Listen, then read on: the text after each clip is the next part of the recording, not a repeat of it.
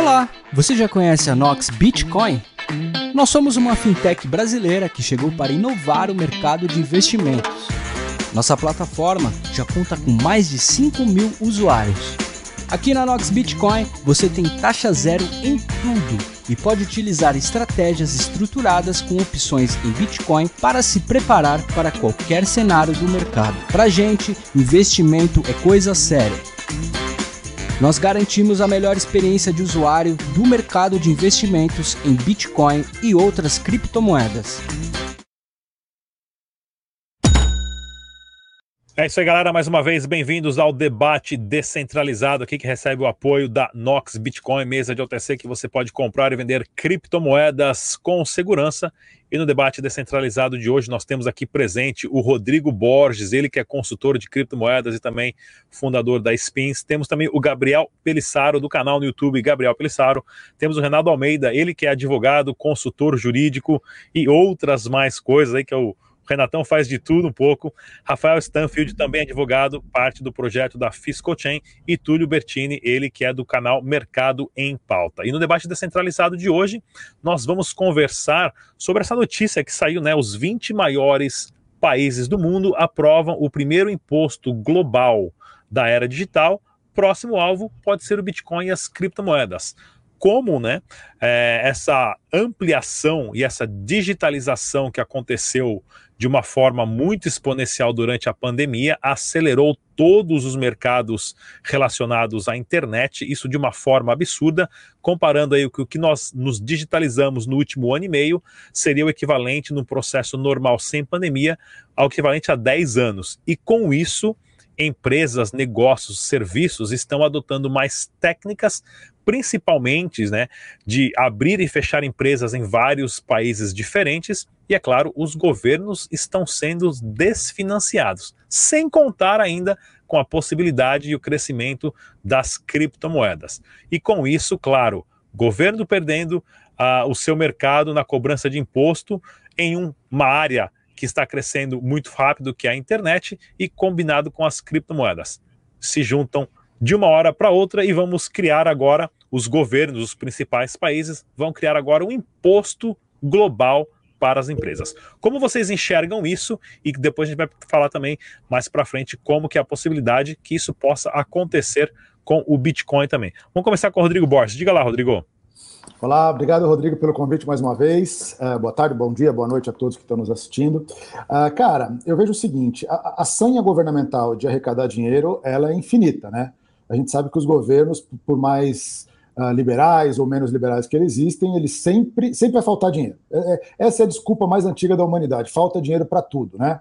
E o caminho ao contrário é muito difícil de acontecer. Existem raras exceções, mas é, até confirmam a regra de governos que, que diminuíram os seus impostos. Houve há dois anos atrás um caso, alguns casos na Suíça, mas justamente foi por uma questão muito específica do, do, do modelo governamental suíço. Então, assim, o governo sempre vai querer mais dinheiro. O que ocorreu, até citando um pouco o que você falou, é isso.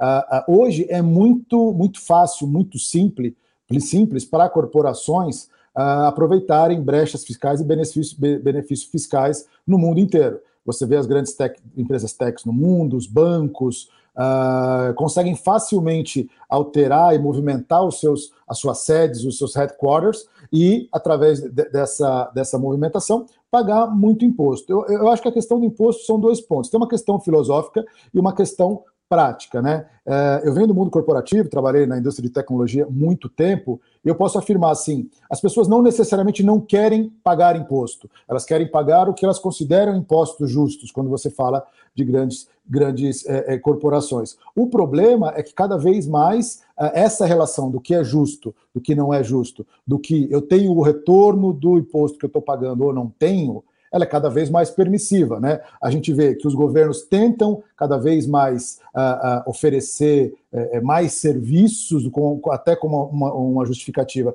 de aumentar as, os impostos, mas nunca conseguem fazer isso. Por quê? Porque, em geral, as massas, as, os organismos estatais são menos eficientes do que os, os organismos privados. Fora certo. isso, exi, existe por, por, por uma parte também dos países uma grande competição para pegar esse quinhão. Então, assim, todo mundo sabe que algum dia vai pagar imposto em algum lugar. e existe uma grande competição no mundo para atrair as oportunidades e atrair que essas empresas paguem impostos ou declarem seus impostos naquele seu país. Uh, e quando existe competição, existem os benefícios dados. Então a gente, a gente viu nos últimos 10, 15 anos uma grande competição mundial para oferecer menores impostos para grandes corporações. A gente viu países como Malta, como uh, uh, algumas ilhas do Caribe, como outros lugares do mundo, é, é, sendo, poderíamos dizer, paraísos fiscais para empresas. Agora, em relação especificamente a essa, a essa nova, nova empreitada dos governos, eu acho que ainda tem muita água para rolar antes que isso aconteça, né? Porque foi uma decisão do G20, onde foi um monte de uh, presidente e primeiro-ministro lá e fizeram um acordo. A gente só não esquece que tudo isso tem que passar pelos congressos de todos esses países, e os congressos são uma casa do lobby também. Então, eu acho que isso pode vir a acontecer. Não duvido que aconteça é, é, é, igualitariamente para todos os países e duvido que aconteça muito rápido. Então, acho que é uma bolha de ensaio, é uma grande movimentação para jogar para a torcida, mas eu duvido que isso aconteça tão rápido. Vamos lá, Rafael Stenfield, diga lá no ponto de vista um pouco mais jurídico, o que está acontecendo, né? Pô, já entrar no ponto de vista mais político, porque esse, esse assunto ele envolve, infelizmente, além da parte jurídica, uma parte política global, né? Então, o G20, quando ele, ele tenta trazer essa pauta, é uma pauta, vamos dizer aí, sem ser botar o chapéu de alumínio na cabeça, mas é uma pauta globalista. Então, eles querem que, ter um controle global sobre a economia. É difícil? É difícil, mas a Europa hoje ela já é um grande bloco que busca ali é, é, impor questões globais a países que têm soberania nacional. E esse foi um dos motivos do Brexit, aí, do, do saindo a Inglaterra do, da União Europeia. Então, só para a galera entender o que, que aconteceu no G20.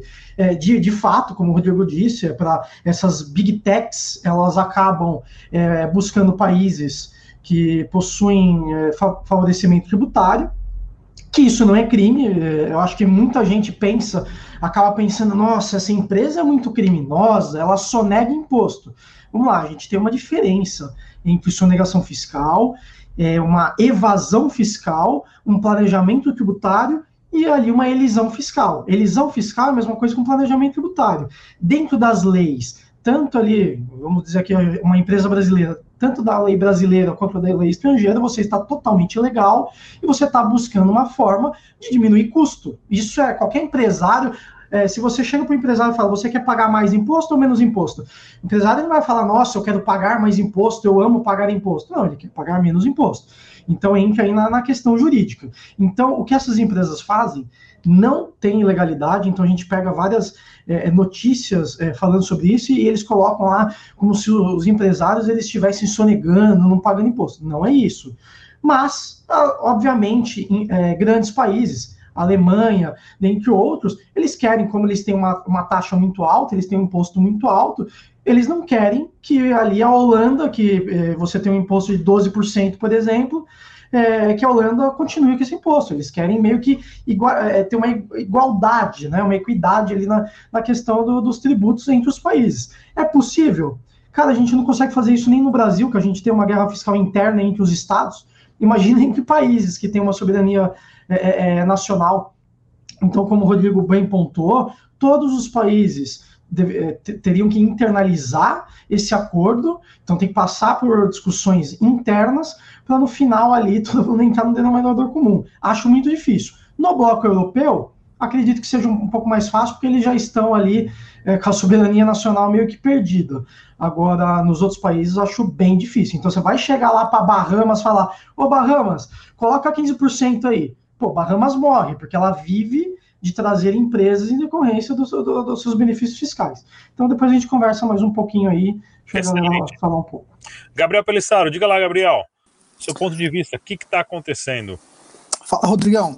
Cara, primeiramente pelas Big Techs. Eu, primeiro que é, é um ponto muito importante isso que o Rafael e o Rodrigo levantaram. P pela primeira questão, é importante ter essa concorrência entre países. É, os países, eles é, por que, que eu vou me submeter a, a, essa, a esse pensamento de G20 se isso é, be, é benéfico para mim? A não ser que tenha uma ameaça aí de força, que aí seria meio que empurrando essa lei mais futuramente. Eu acho isso difícil, mas não impossível, né? Alguns vão adotar, eu acho que não, outros não, e, e acho que a concorrência sempre vai existir, porque sempre vai ter um país que tem a sua soberania que vai querer que esse capital vá para que ele seja investido lá. Sobre as criptos, Rodrigo, eu penso o seguinte: como que eles vão tributar as criptomoedas? Como que um Estado ele pode ter uma regulação, mas como que ele vai tributar isso de maneira global ou mesmo de maneira local ali no, no seu país, exceto as corretoras, é, ou mesmo as, as exchanges mais famosas, né? Como é que ele vai tributar alguém que está fazendo um P2P ou está usando uma carteira? Então também é uma dúvida é, técnica com relação a esse, a esse pensamento da, tribu, da, tributação das criptos.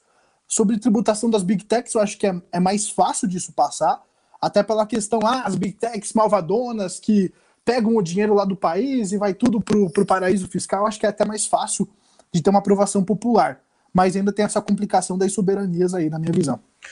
É, o primeiro que o que nós sempre ouvimos na mídia como paraíso fiscal nada mais é do que legalmente locais que você pode deixar o seu dinheiro de uma forma segura para esconder de governos que estão aí querendo confiscar e tirar da população, né? Claro, se esse dinheiro veio de lavagem de dinheiro, de droga e tudo mais, é um problema. Mas se nesse caso são empresários, é um dinheiro declarado e você está usando as técnicas legais e os meios jurídicos legais para proteger o seu dinheiro num local porque o seu país tem uma certa instabilidade política e econômica, isso sim é a verdadeira raiz do capitalismo e a essência desses, desses, desses governos que fazem isso. É para você tentar proteger o seu capital e não para esconder uh, coisa ilegal. É, vamos lá, próximo é Túlio, Túlio do Mercado em Pauta. Diga lá, Túlio. Microfone. Tá no mudo aí o microfone. Vamos lá. Tá no mudo o microfone, Túlio. Deixa eu ver se eu. Tem que desmutar. Boa tarde, Rodrigo. Estava aqui mutado, desculpa. É engraçado como essas leis antitrusts, anticoncorrenciais, funcionam apenas contra empresas, né? Nunca contra o governo. É, é impressionante é, é, isso que está acontecendo, a questão de imposto é um cartel descarado entre o governo, né? É um cartelzão barrando, barrando concorrência. Então, o governo é, é, é um dos principais ofensores à concorrência, essa é a minha visão só que faz leis aplicando a terceiros, não a ele mesmo, né? Esse é o primeiro ponto. É, o segundo ponto é, é, com relação às criptos, tem duas formas de você atacar as criptos, pelo que eu vejo. A primeira é você fisicamente lá é, destruir ou bloquear a infraestrutura, né? A parte física. A outra é regulamentação, é regular, né? Regulações. E aqui, essa questão do imposto entra, na minha visão, entra nessa nessa, nessa seara como uma tentativa de, novamente, barrar um concorrente. Lembrando que as criptos surgiram num ambiente de livre entrada, que é a internet, né, que propiciada pela, pela internet. Né? E lembrando que a questão concorrencial é central nesse debate, na minha visão. Né? Então, é, a concorrência, lembrando que concorrência tem a ver com a facilidade de entrada num determinado mercado. E quando você sinaliza um aumento de imposto uh, sobre criptomoedas, é uma forma de você colocar uma barreira artificial à entrada, à concorrência, e, ao mesmo tempo, na minha visão, é um passo, é um avanço para criminalizar as pessoas ou as empresas que detêm criptomoedas, seja em papel, seja fora do sistema, vão falar, e tá vendo, quem tem isso aí é para lavar dinheiro, ó, essa galera aí que tá, vamos para se bota o, a bota do Estado no pescoço desse pessoal aí que não tá, que tá, tá querendo ser independente do nosso sistema monetário. É isso que eu estou vendo como os passos que o governo está tá sinalizando aqui daqui para frente. Exatamente. Renato Almeida, por favor, Renato, microfone também. É muita coisa acontecendo mesmo. Diga lá, Renato. Obrigado mais uma vez pelo convite, Rodrigo. Boa tarde a todos mais uma vez. É, nada novo sob o sol, né, Rodrigo? É, esse esforço né, é, para unificação do piso do imposto, que é interessante o jeito que as pessoas falam em piso. Né, eles querem um imposto mínimo de 15%, mas ninguém está disposto a falar que vai ser 15% apenas. Né? Eles querem estabelecer a base, mas querem deixar livre para o alto. Né? Já começa, um, a gente já precisa estranhar um pouquinho isso aí, né? Olha a intenção.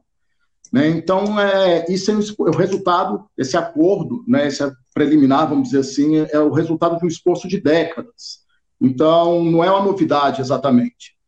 Né? O objetivo é exatamente a gente conseguir é, eliminar do, do mapa é, empresarial, comercial, esses pontos, esses portos seguros, né, onde a gente ainda consegue executar um negócio, é, operar um empreendimento com um pouco mais de liberdade, sem o peso tão é, avassalador da mão do Estado aí, em termos de impostos. Ah, a questão mesmo da. Hoje a gente tem um sistema, né? A gente tem sistemas tributários que tributam é, o local onde é gerada a riqueza, vamos dizer assim, onde é produzido o serviço, executado o serviço, e outros baseados na sede da empresa.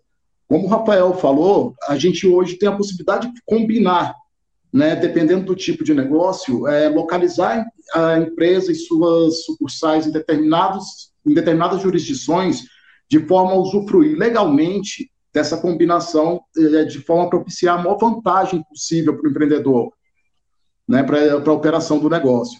O que eles estão tentando é realmente eliminar isso. Barreira principal, soberania dos estados. Né? É um, foi um esforço de décadas para chegar até o acordo, e com certeza vai ser um esforço de décadas novamente para que isso venha a tomar forma. Né? Então, é, embora seja preocupante ver o jeito que o Estado está sempre preocupado em arrecadar mais, em eliminar a, a, possibilidade de você operar com mais folga, de empreender com mais folga, a, a questão mesmo que eu mencionei de estabelecer piso, mas ninguém pensar em estabelecer teto também, né? É, isso é muito preocupante porque mostra mesmo o caminho que, o, que o, os governos estão seguindo, né? mas não é algo que vai surtir efeito de forma imediata.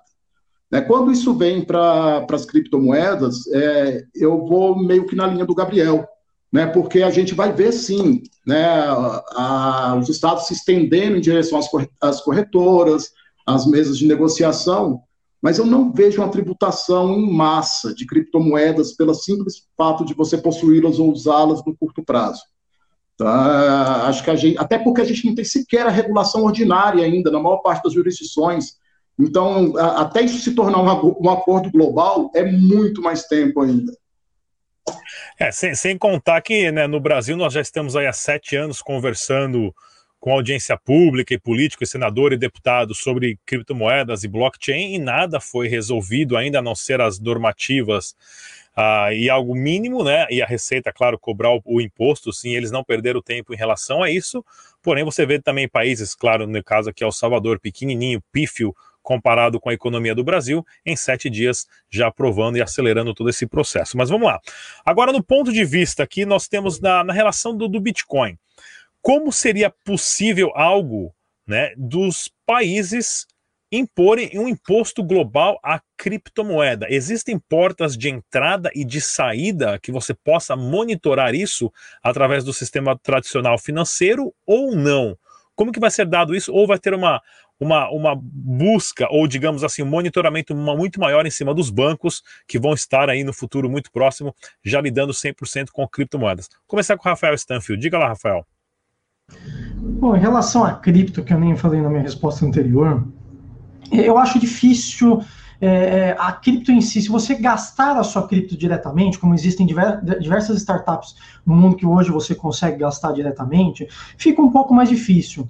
Mas aquela pessoa que manda o dinheiro para uma instituição financeira, ali, ali com certeza você está passível de tributação e fica muito fácil para o governo é, identificar e te, e te tributar. Então, isso é, por exemplo, no Brasil. No Brasil, a gente tem é, declarações que os bancos fazem para o governo de tudo que se movimenta no, no, na sua conta bancária. Então, fica muito fácil. Então, essa, essa variação patrimonial que você, que você tiver, se eles identificarem que veio proveniente de uma exchange ou qualquer coisa do tipo, eles vão te tributar em relação a cripto. Mas hoje, cripto, de verdade, no Brasil até que é um imposto bem tranquilo, que é até 5 milhões e 15%. Então, que é, é, é mais baixo do que muitos países. É, mas a gente estava falando da questão do imposto global. O próprio Estados Unidos, com o FATCA, cara, ali já é, uma, é um, um, fechamento de cerco no mundo, em qualquer paraíso fiscal. Explica para o pessoal o que é o FATCA, por favor. É, eu ia explicar. O, Fa o FATCA é o seguinte: é, os americanos eles abriam muitas contas no exterior. Então, você, você chegava lá, sei lá, em BVI, lá, Ilhas Virgens Britânicas, você abria uma conta, você depositava dinheiro, ninguém ficava sabendo. É, em outras contas ao redor do mundo. O que, que o, os Estados Unidos fez? Ele chegou assim, ele, ele não pode impor nada para um, um outro estado, mas ele pode chegar para o banco e falar o seguinte: olha, você só vai conseguir operar com os Estados Unidos, então qualquer operação que você fizer com os Estados Unidos vai ter 50% de imposto. Você quer mandar mil dólares para cá, é, 50, é 500 dólares para o meu bolso. Se você não quiser pagar isso, você tem que informar todas o histórico de transações realizadas por é, é, cidadãos americanos no seu banco. Então ele chegou para o banco, ele não deu outra opção. Você quer trabalhar com os Estados Unidos, você tem que me passar informações. Se você não quer trabalhar com os Estados Unidos, você não me passa. E quem não trabalha com os Estados Unidos? Então é impossível.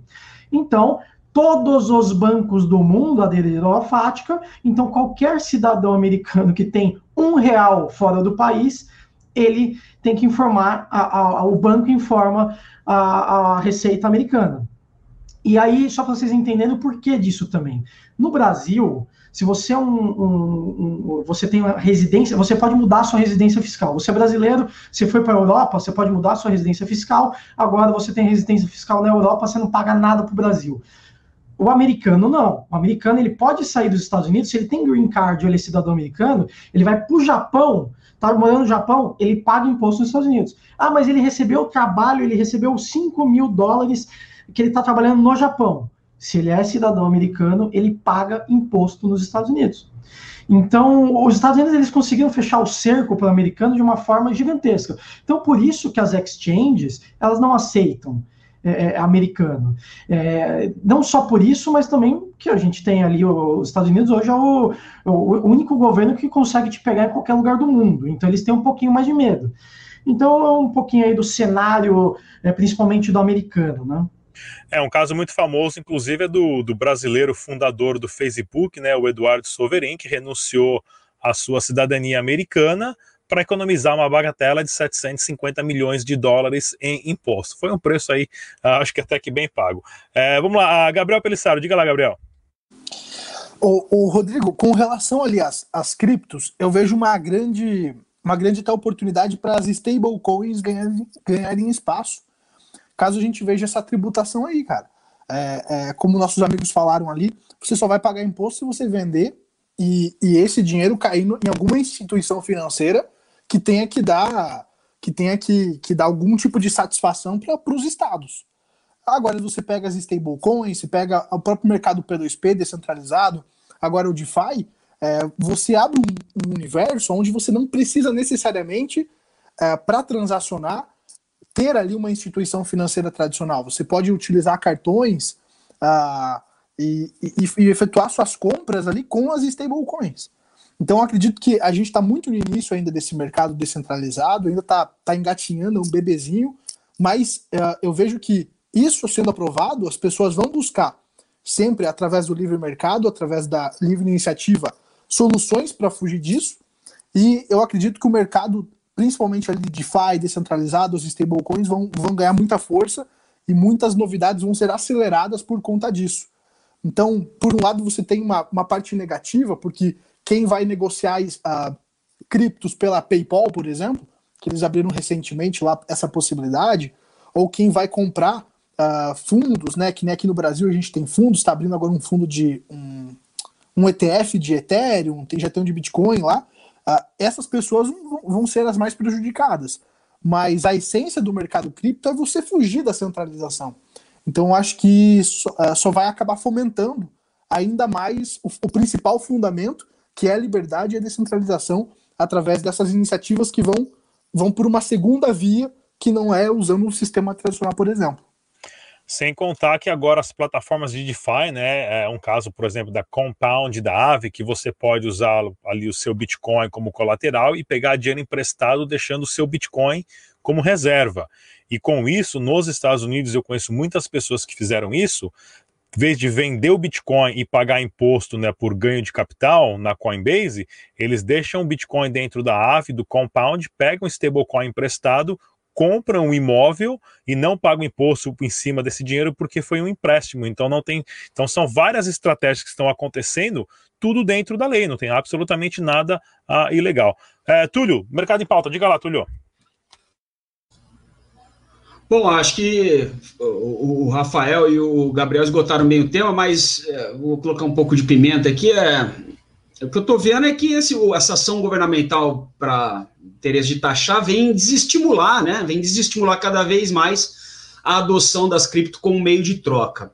Ah, lembrando, na minha visão, ah, o valor das cripto e do Bitcoin que vem puxando tudo isso é a, é, é a possibilidade disso um dia vir a ser adotado como meio de troca.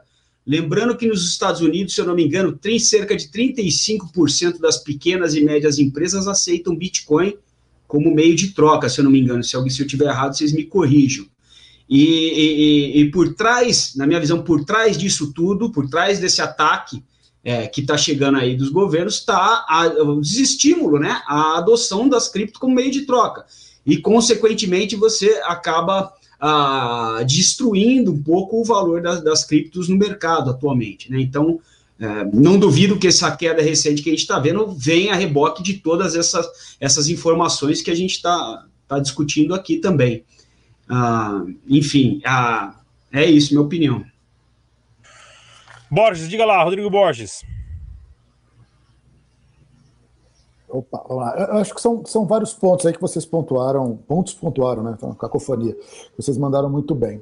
A questão é a seguinte, é, falando especificamente do imposto de cripto, né? A, a, gente que opera nesse mercado é aquela coisa que a gente sempre fala, olha, é, o, Bitcoin, ou seja lá qual moeda, é, é, ela se torna rastreável no momento que você a troca por fiat. Esse é o ponto, quando você usa uma instituição para isso. É tudo uma questão de adoção. Diferente do que o Túlio, do que o Túlio falou, eu acho que no, no, no longo prazo, é, essas ações do governo são estímulos para que as pessoas usem mais. Porque pensa bem, juntando um pouco do que vocês falaram aí, se, gente, se, se, o mercado em si conseguir criar um processo no qual você não precise virar dinheiro, vamos imaginar que daqui um dia a gente tenha stablecoin suficiente para que você não precise trocar em dólar para comprar uma casa, para comprar o que, o, o que quer que seja, para você usar no seu dia a dia. Ele nunca vai virar dinheiro ele nunca vai virar Fiat. Nesse momento, daria, dar, daria o conceito da, da, da, não rastreabilidade ou o conceito de que você não está utilizando de meio, meio, meio moeda para fazer uma transação. Porque isso é uma coisa muito importante que as pessoas confundem um pouco. Né? Ah, na maioria dos países, as criptomoedas ainda não são divisas como é no Brasil. O, Bitcoin ou qualquer stablecoin, não é divisa, ela é uma coisa, ela é um ativo. Nesse momento em que ele é ativo, ele não é controlado pelos bancos centrais ou pelos pelas Federal Reserves da vida. Nesse contexto, legalmente falando, é você trocar uh, uh, uh, um telefone por uma xícara, pela perspectiva legal. Se a xícara vale mais que o telefone, teoricamente você pagaria um ganho de, de, de capital se você trocasse isso, mas isso só ocorre quando você troca isso por moeda corrente por divisa. Esse aspecto ele é muito poderoso quando as, as, pessoas entenderem isso, que você pode ter um benefício fiscal absurdo, como o próprio Rodrigo citou, o caso da AVE e da, da Compound e de outros modelos que tem aí. Então é preciso que as pessoas entendam, primeiro, a tecnologia, para que, que ela foi feita, o como ela foi feita e como cada país, cada jurisdição entende aquele, aquela coisa, aquele ativo e realmente utilizado. Porque existe uma confusão muito grande, as pessoas misturam com dinheiro. Puta, mas uma stablecoin é dinheiro só porque ele é pareado a dólar ou a real? Não, não é. Ele não é divisa, não é moeda corrente. Por essa característica, existem uh, benefícios, e todos esses benefícios dentro da lei, ninguém está fazendo nada ilegal quanto a isso, de, da utilização dela tanto para o mundo pessoa física, que muita gente citou, quanto para o mundo é, é, empresarial mesmo. Essa semana uh, eu tive uma reunião com uma, uma, uma grande empresa que opera em vários lugares do mundo, e a, a, a discussão era assim: Rodrigo, é, é eu posso receber em USDT? Por quê? Porque eles vendem muito para a China e, e, e, isso foi. E, e, a discussão deles não era nem é, imposto, não era nem os caras querem declarar, uma empresa gigantesca é porque no custo transacional de você pegar 100 milhões de dólares de um, de um cliente seu na China e trazer para o Brasil, você tem um custo transacional que hoje é muito caro, gira em torno de 3 a 5%, tudo mais. Então o cara falou, putz, me falaram que é muito mais barato, muito mais fácil. Eu posso fazer isso? Tecnicamente é perfeito, você pode fazer isso em questão de minutos, desde que você consiga, primeiro, saber que em algum momento você pode ou não transformar aquilo em, em, em moeda fiat é, baseado nas suas necessidades. Certo. Porque, e isso é totalmente legal, porque pela perspectiva é, do Banco Central, de novo, cripto ainda não é dinheiro. Um dia pode virar, ainda não é dinheiro. Então, teoricamente, você está trocando, sei lá, um navio de, sei lá, de açúcar por um guarda-chuva. Se você quer fazer isso, é problema seu. Entendeu? A única coisa que você vai ter que dizer é quanto esse guarda-chuva vale para ter uma, uma compensação, mas de fato, é, é, cripto não é dinheiro. Então as pessoas têm que começar a entender, e eu acho que é um, é um papel nosso também, teoricamente,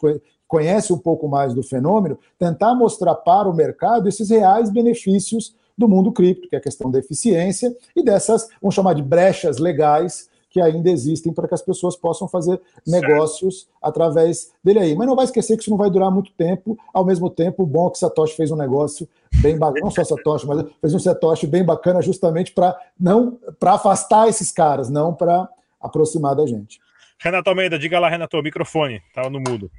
É uma questão interessante, né? É que a gente vê sempre as pessoas e os estados preocupados com, com rastreabilidade e olhando para as instituições né, como se lavagem de dinheiro, financiamento de terrorismo, coisa errada acontecesse dentro do sistema tradicional, legal, né, o sistema posto. Isso é, é, é, um barato isso, né? Então quer monitorar banco. Desde quando que terrorista passa dinheiro em conta bancária, né, vai transferir dinheiro para minha, minha conta no Banco do Brasil? Né, interessante isso. Né? Então, é, o que a gente vai ter, de fato, em relação às criptomoedas, é, é exatamente o monitoramento desse cash in, cash out. É o que dá para monitorar na prática. Né? E, e sim, é, tá, está certo ter tributação em relação a isso. É, é, convergindo para o tema central aqui da, da, nossa conversa, a gente pode ver que hoje a gente tem lá Portugal não tributando as operações é, realizadas com criptomoedas. Né? Daqui a pouco o Reino Unido vai olhar para eles e, poxa, palhaçada é essa? Né? Por quê? Porque o pessoal de outros países vão começar a migrar para lá, suas operações para lá. E aí começa, é esse é o processo. Começa a pressionar Portugal, porque Portugal depende daquele bloco para se relacionar comercialmente, né? E começa a pressionar, poxa, não dá para colocar um impostozinho aí, não. O que vocês acham da gente unificar isso aqui, deixar tudo bacana aqui na, na Europa? Né? Então, isso, esse é o processo né? Mas é uma coisa que me foge totalmente, assim, que eu, que eu acho descabida é que, querer fazer é, esse tipo de fiscalização é, sob esse argumento fraco, né, de evitar lavagem de dinheiro, evasão de divisas, sendo que essas coisas não são feitas dessa forma. Né? Que, uh, os grandes criminosos do mundo eles não operam assim definitivamente. Né? Então, é, só é, o, o, tema foi bastante bem, bem abordado pelos colegas que me antecederam, então só queria pontuar essa, é, essa parte mesmo. Você tem que sempre provar, né, os, que o seu dinheiro é seu, porém, né, não conseguem parar aí o gordinho lá que tinha o apartamento lá em Salvador, que tinha 52 milhões de reais lá na sala de estar dele, lá estava empilhado em notas de, de peixinho lá, de cavalinho, sei lá mais o que que tá nas notas do real, né? Mas eu queria só contar uma questão é, que, só voltando à questão da, de guerra fiscal, né, entre os países. Eu estava falando do FATCA, né, eu lembrei agora, cara, se você abrir, eu, um estrangeiro, abrir uma LLC nos Estados Unidos, não paga imposto, imposto é zero. A empresa não paga imposto.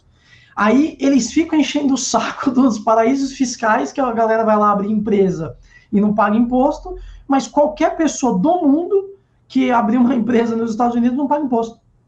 Delaware, Delaware é, um, é um paraíso fiscal. Então, é, é, é, o que eu falo, é, eles querem controlar quem vai para os outros, mas vem para mim.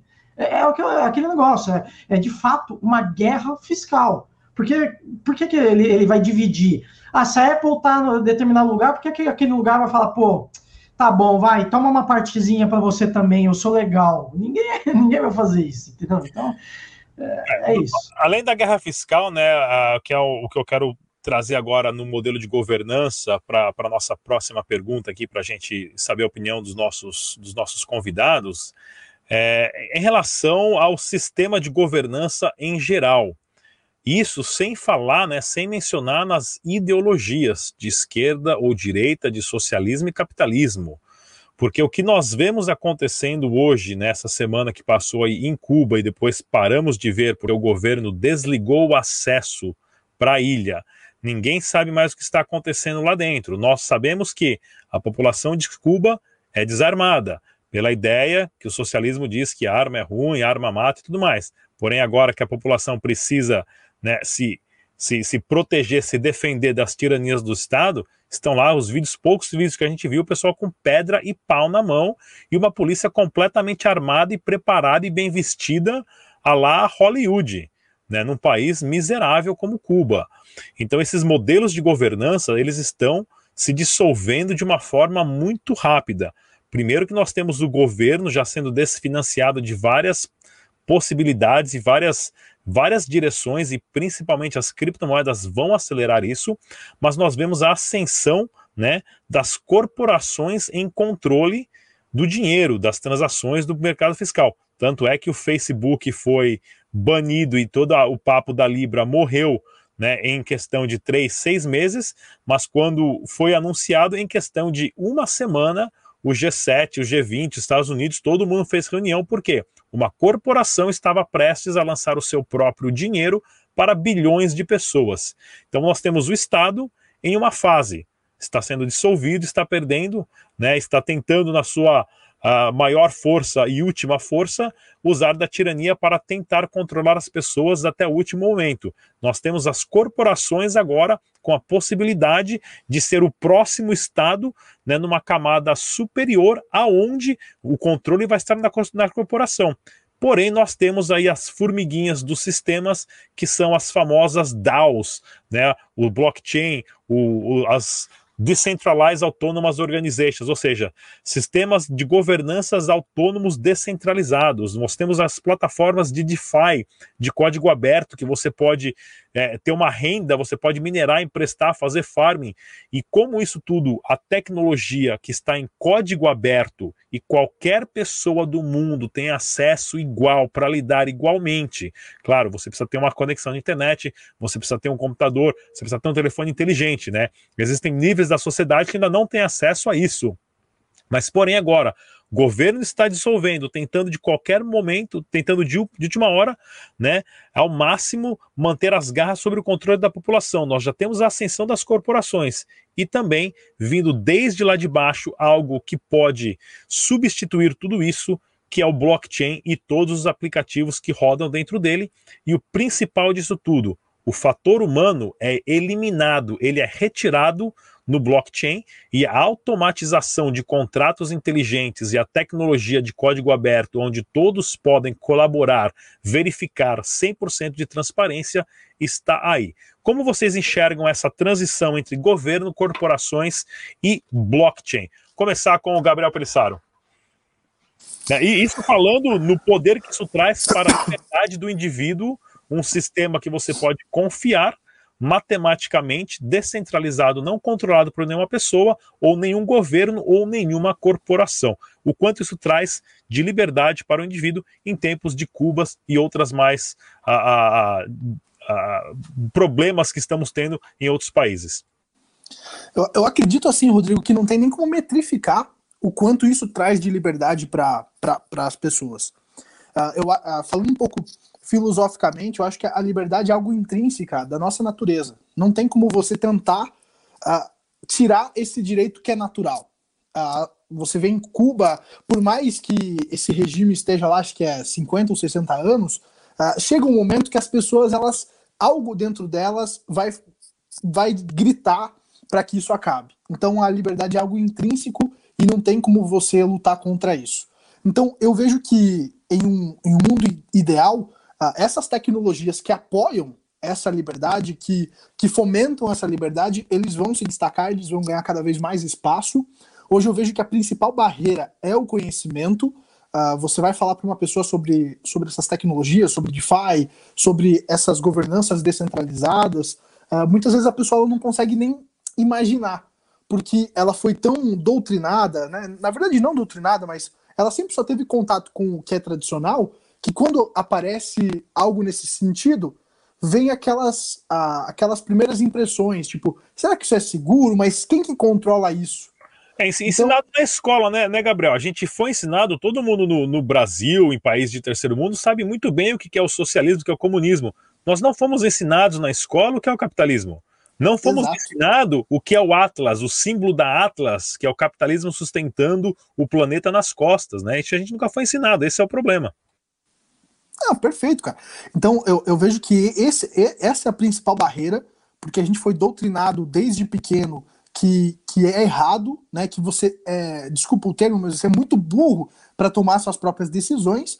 E a partir do momento que as pessoas percebem que não, eu posso tomar minhas próprias decisões e existem ferramentas que me permitem fazer isso, eu acredito que é algo inevitável. E aí só a força, a força física, como a gente está vendo em Cuba, para combater isso. Mas eu não sei se a gente vai chegar nesse ponto aí. A gente precisa saber realmente o que vai sair de Cuba daqui uma, duas semanas, quando estabelecerem as conexões e o pessoal conseguir é, enviar vídeo de novo. Uh, Rodrigo Borges, diga lá, Rodrigo. Cara, é, você eh, falou muito bem, a, a, liberdade é intrínseca do ser humano, né? E eu vou usar um termo que é extremamente, na minha opinião, mal usado, mas uh, DeFi, para mim, quando, quando eu entendi o processo de DeFi, foi a primeira vez que eu consegui realmente é, entender o termo internet do dinheiro, que a gente fala muito do Bitcoin e tudo mais.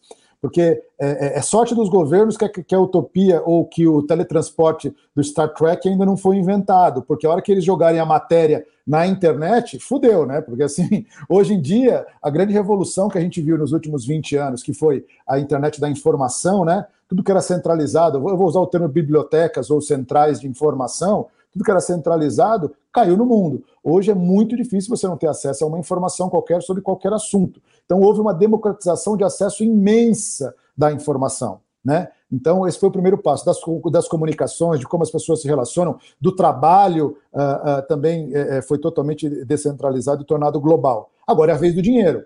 Então, assim, se existe um, um, um, um dos aspectos de cripto que eu realmente acredito que, que vão é, é, que vai desafiar o sistema financeiro tradicional é a questão do DeFi por essas características que vocês falaram, democrático, descentralizado, global e que não tem um dono, não tem um, um, um controle. Então, eu acho que é mais um passo que a internet trouxe uh, de descentralização de liberdade nas nossas vidas. E, e uma coisa interessante, eu estava lendo um artigo, é, é, é, o mundo ele sempre tende a ter mais controle. A humanidade ela sempre tende a trocar a sua liberdade por alguma segurança, né?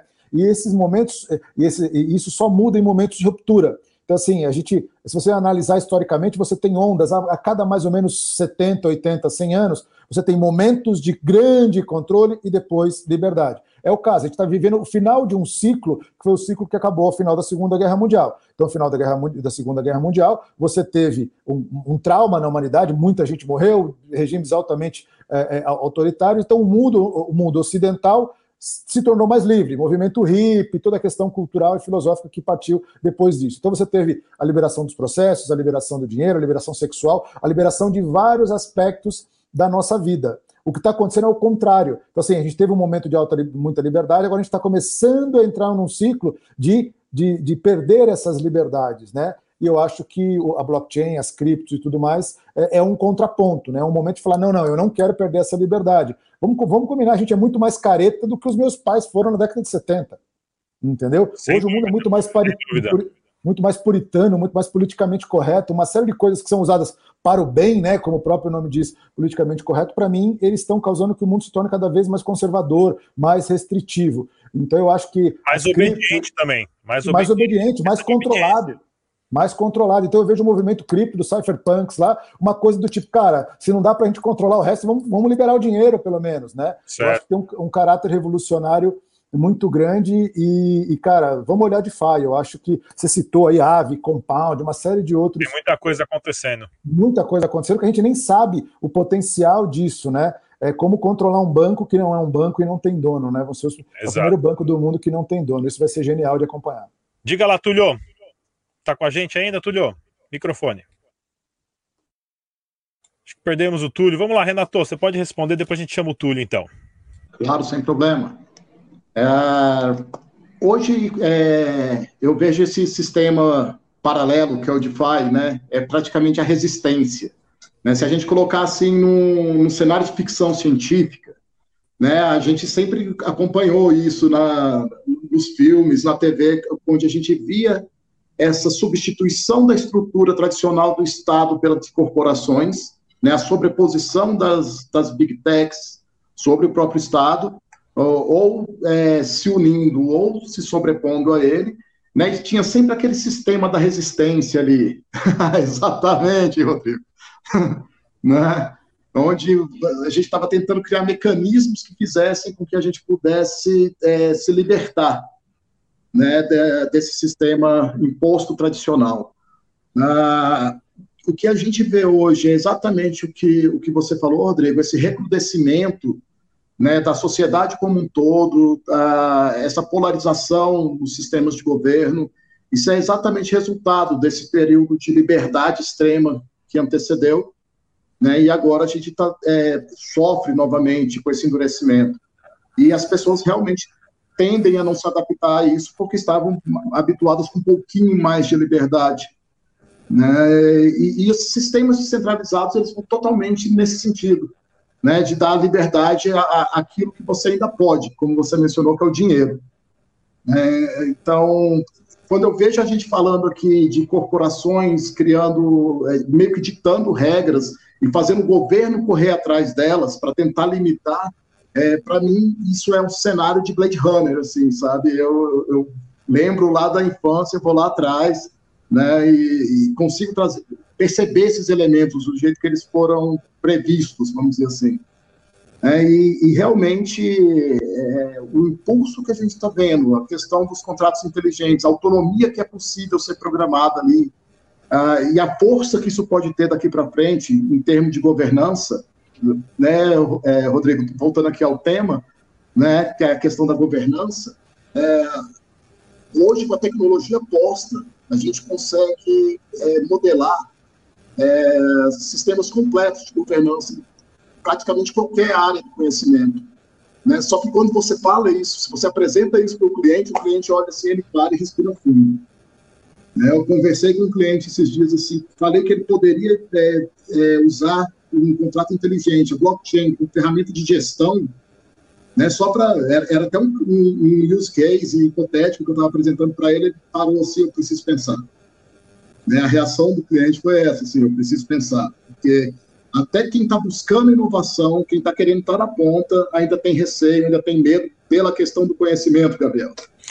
É, o, o, o, questão, né, o conflito de gerações é muito grande. Recentemente, quando eu estava no Brasil, eu fui num cartório e fazer reconhecimento de firma, todas essas baboseiradas que tem que fazer e tudo mais. Eu lembro que eu fiquei, eu entrei assim, tinha uma estante cheia de papel e pasta, coisas de anos que tá tudo ali para ser digitalizado. Eu falei, meu Deus, tudo à base de papel, carimbo e assinatura, né?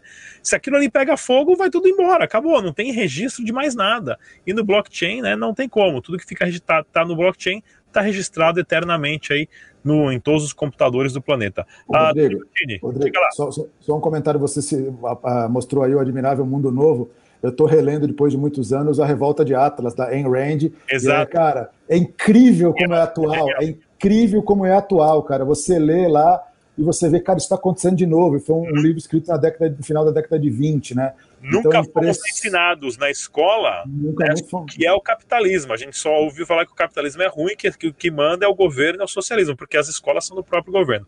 Diga lá, Túlio. Não, é, só complementando aí, a gente não pode subestimar, pessoal, a capacidade dessa, das criptomoedas e dessa nova era que a gente está vendo de quebra de monopólios, né? E mudança de, e quebra de poderes, né? Lembrando que a gente não vive no livre mercado. Se livre mercado capitalismo seria livre mercado. A gente não vive no livre mercado. A gente vive em, alguma, em algum grau de liberdade que não é livre mercado, né? É só, só deixar de pagar o seu IPTU, o seu IPVA, você vai ver se você é dono dos seus bens. Você não é. Você, é, quem é dono dos seus bens é o próprio Estado. Então, para começar por aí. Então, a gente não pode subestimar a capacidade das criptomoedas, que é aí que está o grande valor delas, de quebrar monopólios, desde monopólios privados até o mais importante monopólio, Rodrigo. O mais importante monopólio é a detenção do poder da moeda, de quem controla a taxa de juros. Esse é o maior poder, esse é o grande poder que, os, que nenhum governo quer sonhar em perder um dia, quer sonhar em perder esse poder. É a, maior, a variável mais importante da economia é a taxa de juros. E se você não controla a moeda, você não tem controle sobre a taxa de juros. Você não tem controle sobre o imposto que você arrecada. Você está entendendo? Então, isso é uma tremenda perda de poder. A questão de, ativo, de remessa que você colocou, é, é uma das, das possibilidades que, que as moedas, das facilidades que, que a criptomoeda traz, mas são é, blockchain, né? Quer dizer, as aplicações de cartório, de, enfim, imagina o quanto de poder econômico não vai sair machucado com a disseminação dessas tecnologias. Então, os caras querem ter rédea curta, eles querem ter rédea curta, e eles sabem que não dá para facilitar para as criptomoedas? Porque a hora que o, o governo facilitar, já está dominado, e já está dominado de uma certa forma. Já está dado o caminho. Eles vão tentar atrasar isso, eles vão tentar achacar isso, eles vão tentar vir para cima, vão tentar ah, chamar o pessoal de sonegador, de quem usa criptomoeda é traficante, quem não está pagando imposto é traficante, é bandido, quem, entendeu? Então, isso desestimula ou atrasa, demora o processo de adoção, por exemplo, e da quebra do principal poder de mercado dos governos, que é o poder de emissão monetária, que é o monopólio da moeda.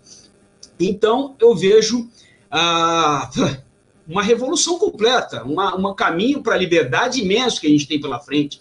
E lembrando que os governos não vão facilitar para ninguém, não vão dar mole, eles vão até o final, vão bater, eles vão cercar, eles vão até que vai acontecer o quê? É só se olhar o que está acontecendo na Venezuela, nos países autoritários. É, é, é o caminho vai ser é, desobediência civil. O que é desobediência civil? Desobediência civil é não pagar imposto, meu amigo, só pago uh, é, é, ir para criptomoeda, entendeu? É, é, é, falar assim, meu, vai me pegar meu dinheiro lá, vai pegar minha, minha carteira lá, minha wallet, vai lá se você, que nem foi o nosso querido o, o ícone aí do meio libertário, que sumiu, até esqueci o nome dele. Como que chama, Gabriel? O, o... o John McPhee? Daniel Fraga. Não, brasileiro. Ah, o Daniel Fraga. Fraga, Daniel Fraga. Daniel Fraga. Fraga. John McAfee brasileiro. O John McAfee então, brasileiro. quer dizer, esse cara tem que fazer uma estátua dele, porque ele foi um brasileiro que tem que ser lembrado aí, não vão lembrar desse cara aí eternamente aí no Brasil, porque ele foi um, vai, vai ser um ícone. É, Enfim. nenhuma, né? Explicar, explicar a taxa de juros. Primeiro que hoje, uma pessoa formada em economia em Harvard há 5, 6 anos atrás já não consegue acompanhar o que está acontecendo no DeFi. Começa daí para a gente entender o quanto isso está movendo rápido, né? É, então a gente tem que prestar muita atenção mesmo. Agora explica, né? É, economia moderna é, para a galera aí do, do Karl Marx e tudo mais, como é que funciona a taxa de juros no mercado de hoje. Né? É impressionante acreditar como que é definida a taxa de juros. É criação de dígito eletrônico a partir do nada e pronto, acabou. Quer dizer, vamos gastar. E vamos gastar. É, de acordo com o que passa na cabeça do, do, do político do momento, pô, da, da, da turma que está eleita. Então, é, o negócio é, é, tenebroso. O caminho, a, a luta contra a escravidão que a gente vive de uma certa forma, parece né? Lembrando, lembrando que lembra como era né? o início da civilização, era tribo contra tribo, mata aquele cara, expolia, né? Depois percebeu, pô, não mata não, pô, né? Faz os caras de escravo, né? Dá uma chicotada, faz eles produzirem. Não, tem uma maneira muito mais eficiente, pô. Até só taxar a produção deles, pegar metade do que eles produzem, pô. Pronto, e aí, nossa, e assim vai se formando. E a gente está numa forma, numa tecnologia de escravidão um pouco mais avançada e mais uh, suavizada, que parece que a gente é livre, mas livre coisa nenhuma. Então o caminho ainda está longo da liberdade. O caminho é. longo para a liberdade. Esses sistemas de governança mesmo, de transição de escravismo para feudalismo, para capitalismo, né? Essa, essa, essas partes, eu gosto muito dessas partes de estruturas, de entender em períodos de 500 a mil anos o que aconteceu no planeta. Inclusive, eu estou para gravar um podcast descentralizado sobre isso. Renato Almeida, diga lá, Renato. Só uma correção, Túlio. Só uma correçãozinha. Não é quem controla o dinheiro que controla o mundo, é quem controla os porta-aviões e os mísseis, viu? Então, assim, quem controla as armas controla o resto, até o dinheiro. Não, verdade, verdade, você tem razão. Não tenho dúvida disso. é, isso é verdade. Agora, não dá para tomar o Bitcoin com bomba, né? Não vai dar. Né? Esse é o grande lance também, né? Roubar o cara com a produção dele com. Né? O ouro você toma. O ouro você toma. O Bitcoin não dá. E é, sequestrar é o, o seu filho, você não entrega seus bitcoins? Esse é o problema. Vamos lá, Renato assim, Almeida, né? diga lá, Renato. É, a questão de, de usar a força é, entre nações soberanas é uma coisa, né? A gente já consegue ter uma noção disso aí, o jeito que, que a própria. É, se, você, se você tenta ficar à margem da adoção de um, algum grande acordo internacional, é, o primeiro passo é você começar a sofrer sanções econômicas né, depois restrições comerciais mais severas até chegar no ponto onde isso possa levar a, a, um, a um, incidente bélico, propriamente dito. Né, não deixa de ser um caminho. Agora, quando a gente está falando realmente da adoção de, da economia descentralizada, vamos dizer assim, não vou nem falar blockchain, não vou falar Bitcoin, não vou usar um, um nome próprio, não. Quando a gente está falando da descentralização da economia, né? A, a gente não está falando de um Estado soberano ter que adotar essa economia descentralizada, a gente está falando de pessoas. né, e pessoas que têm pela primeira vez a oportunidade não de permanecer anônimas, mas de não ser facilmente identificáveis. No mínimo isso. Né? Então fica bem mais complicado assim a gente imaginar essa mão pesada do Estado vendo e faz, é, tudo que você está fazendo o tempo todo, te monitorando e tentando te impedir. Né? Então, é, como o Túlio falou, é uma, é uma questão revolucionária, de fato. A questão é que quando a gente olha para um, o governo, vamos usar o nosso aqui, que você olha para o governo brasileiro, a, a, gente tende a ver governo, mas a gente está vendo a coisa errada. Né? A gente está vendo setores da economia sendo representados ali. Essa é a grande verdade.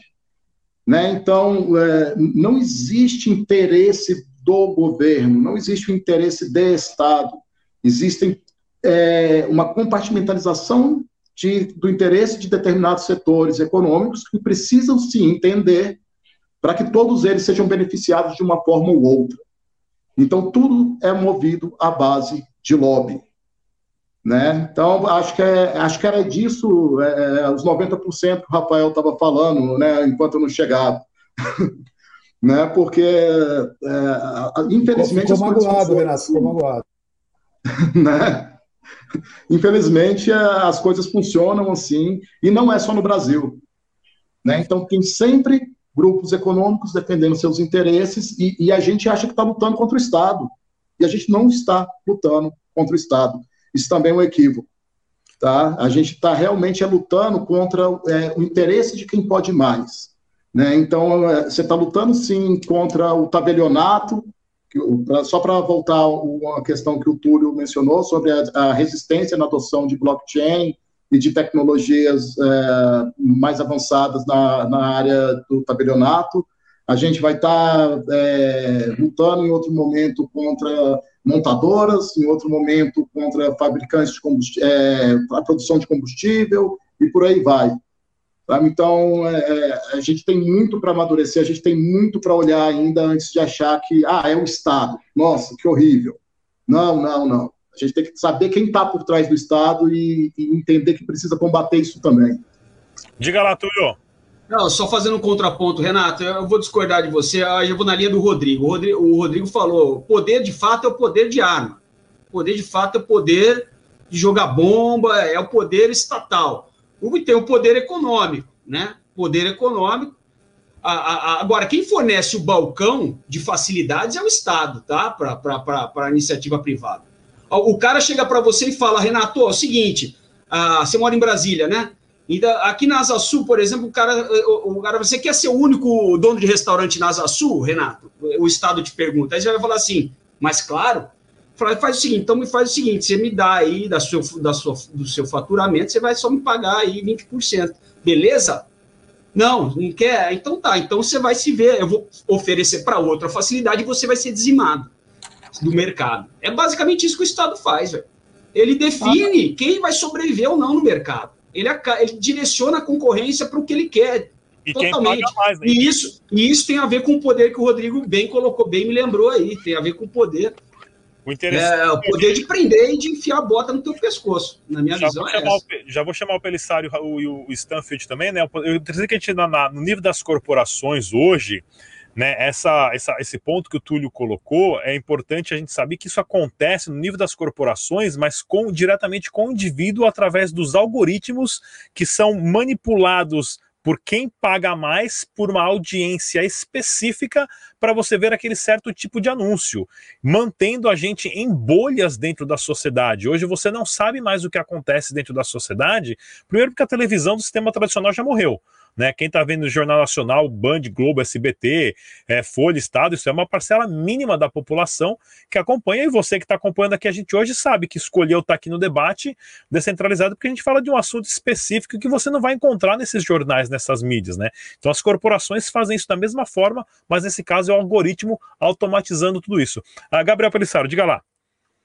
Não, eu, eu, eu, concordo ali com a questão do Túlio que o Estado ele permite esse balcão de negócios. Ah, mas a montadora é a nossa inimiga. Cara, a montadora ela quer vender carro e fazer dinheiro. Se você tem um mercado aberto, um livre mercado, que hoje nós não vivemos num capitalismo de livre mercado, isso é fato.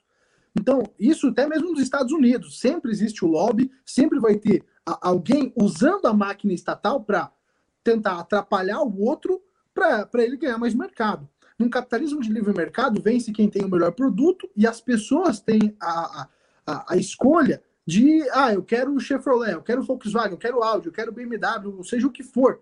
Então, é, e, e, não tem uh, o Estado ali para dizer, não, eu vou te dar uma isenção aqui para você vender o seu veículo com uma certa vantagem. Então, uh, só o fato de existir aqui no Brasil, por exemplo, a Ford recebendo uh, incentivo fiscal, e aí quando secou a mata ela vaza, já, já mostra que não é um capitalismo de livre mercado e sim quem tem mais amizades lá dentro da, dessa máquina que a gente chama de Estado, que ela serve para benefi beneficiar alguns e lascar com outros aí, em resumo, né? Essa é a minha opinião. Diga lá, Rafa. Por... Perdão. Não, imagina. É, só voltando lá no DeFi, que ainda não cheguei a, a comentar sobre o DeFi. É, chamar, desculpa, já encerrar, já a gente começou a conversar. É, Olha, essa, essa careca, isso é apanhar. Cara, a gente está aqui entre entusiastas. Então, para nós, é muito simples entender. É, eu estou no mercado desde 2015 e as coisas foram evoluindo muito rápidas. Então, é, a, a, gente passou por, é, por diversas disrupções nesse, nesse meio termo.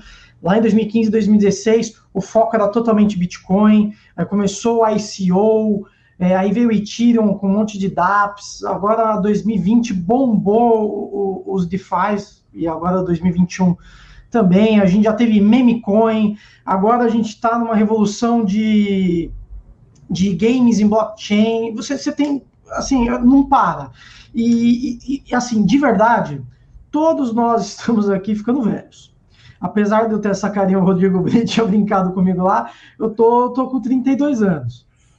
Então, é, e por que, que a gente tá ficando velho? Cara, eu tenho um cliente com 20 anos, mas assim, tá voando, galera. Ele todo dia ele tá, é, tá inserido numa nova, é, é, numa nova tecnologia, entendendo algo que a gente vai entender daqui seis meses. E é normal. NFT, a galera já tá NFT ali, é, bombando NFT já, já faz meses. A gente começou a falar, sei lá, dois meses. Enfim, a gente tá ficando velho, as coisas são muito rápidas. Mas ainda assim, quem está entrando no mercado agora, nós aqui somos early adopters. Somos early adopters. Se você sair agora e, e for para a esquina e você falar com qualquer pessoa, é, você sabe o que é DeFi? Você sabe o que é Bitcoin? Ah, o Bitcoin, Bitcoin. Ah, eu, é, é o Bitcoin, eu vi no Fantástico um dia desse. É pirâmide, né? Cara, então assim, a gente tá muito no início, assim, mas muito no início. Então quando alguém vira para mim, nossa, isso já foi, hein? É bolha. Cara, a gente está tão no início, mas tão no início, mas muito no início. E, e tanto do Bitcoin quanto de qualquer outra é, é, é tecnologia descentralizada. Então, é, aquele papo, e mesmo assim, vamos falar de investimento, de comprar cripto, você pode comprar cripto agora, você pode comprar cripto daqui seis meses, vai estar tá barato. Porque, de fato, o Estado ele está agonizando. Ele vai agonizar cada vez mais. E as tecnologias descentralizadas, a DeFi, é algo incrível. Você dá liquidez para algo sem um terceiro. Quando você tem ali o, o market maker automático, que você tem ainda aqueles problemas de impairment loss tudo mais, mas, cara, aquilo é sensacional. Você dá liquidez. Por exemplo, você vai hoje na, na B3, você quer comprar um mico. Cara, você não tem liquidez para comprar um mico. Falta liquidez para comprar o mico. Agora, se você quiser comprar a pior das shitcoins no Pancake Swap, você vai comprar milhões sem você movimentar muito preço. E isso é algo absurdo para o mundo descentralizado e que a gente vai começar a fazer isso daí daqui a pouco com ações e com tudo mais. Então, a gente está muito no início, descentralização é o futuro. Os DeFi, cara, você fazer um empréstimo, se você tem um terceiro garantidor, você quem garante é um protocolo e, e tudo que você ali você não depende de ninguém. Isso daí é incrível. Você não vai precisar mais de banco para você pedir empréstimo. Como você não precisa mais, você quer pedir empréstimo, você vai lá. Sem dúvida. Sem dúvida. Então, para finalizar aí, de fato, é, é, nós estamos inseridos, nós somos privilegiados por estar, estarmos inseridos nessa tecnologia de forma é, tão cedo. É, se você chegar para qualquer pessoa tentar ensinar, é muito difícil entender. É muito difícil entender. A gente trabalha, vocês principalmente trabalham aí com, com essa parte de, de educação, é, vocês sabem disso. Mas, enfim, finalizando, o governo está fudido. Abraço para vocês. Agora esse negócio de velho aí, fale por você, viu? Eu tô com 45 e tô menino. Tá. Vamos lá, pessoal. Tem um sócio de 64 anos que entende mais de Bitcoin do que muito cara de 20 anos aí. Ah, né? não tenho dúvidas. A maior, a maior parte dos meus amigos é, não sabem absolutamente nada. Quando você fala, ainda os caras falam, ah, meu Deus do céu, lá vem ele de novo falar de Bitcoin. É, normal, mas vamos lá, pessoal, para a gente entender no contexto. Primeiramente, pessoal, Ative as notificações do canal, se inscreva no canal se você gosta do conteúdo aqui do canal Rodrigues Digital mais uma vez, deixe seus comentários. E antes da gente encerrar, eu quero deixar uma coisa para vocês pensando, né, principalmente para nossa audiência em casa, porque você escolheu estar tá aqui nesse horário aprendendo sobre um assunto que menos de 1% da população está começando a discutir, como o Rafa falou agora.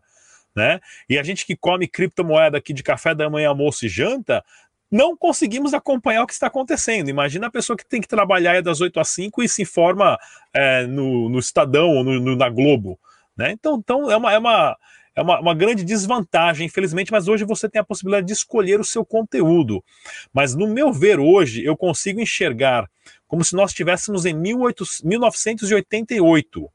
Tá? Em 1988, nós tínhamos aí o auge da Guerra Fria, uma tensão global muito grande de talvez uma possível terceira guerra mundial. Você tinha Alemanha Oriental, Alemanha Ocidental, Muro de Berlim. Porém, em 89, tudo isso se dissolveu, União Soviética, Alemanha Ocidental, Alemanha Oriental, e não aconteceu nada. Isso diante dos olhos da televisão do mundo inteiro.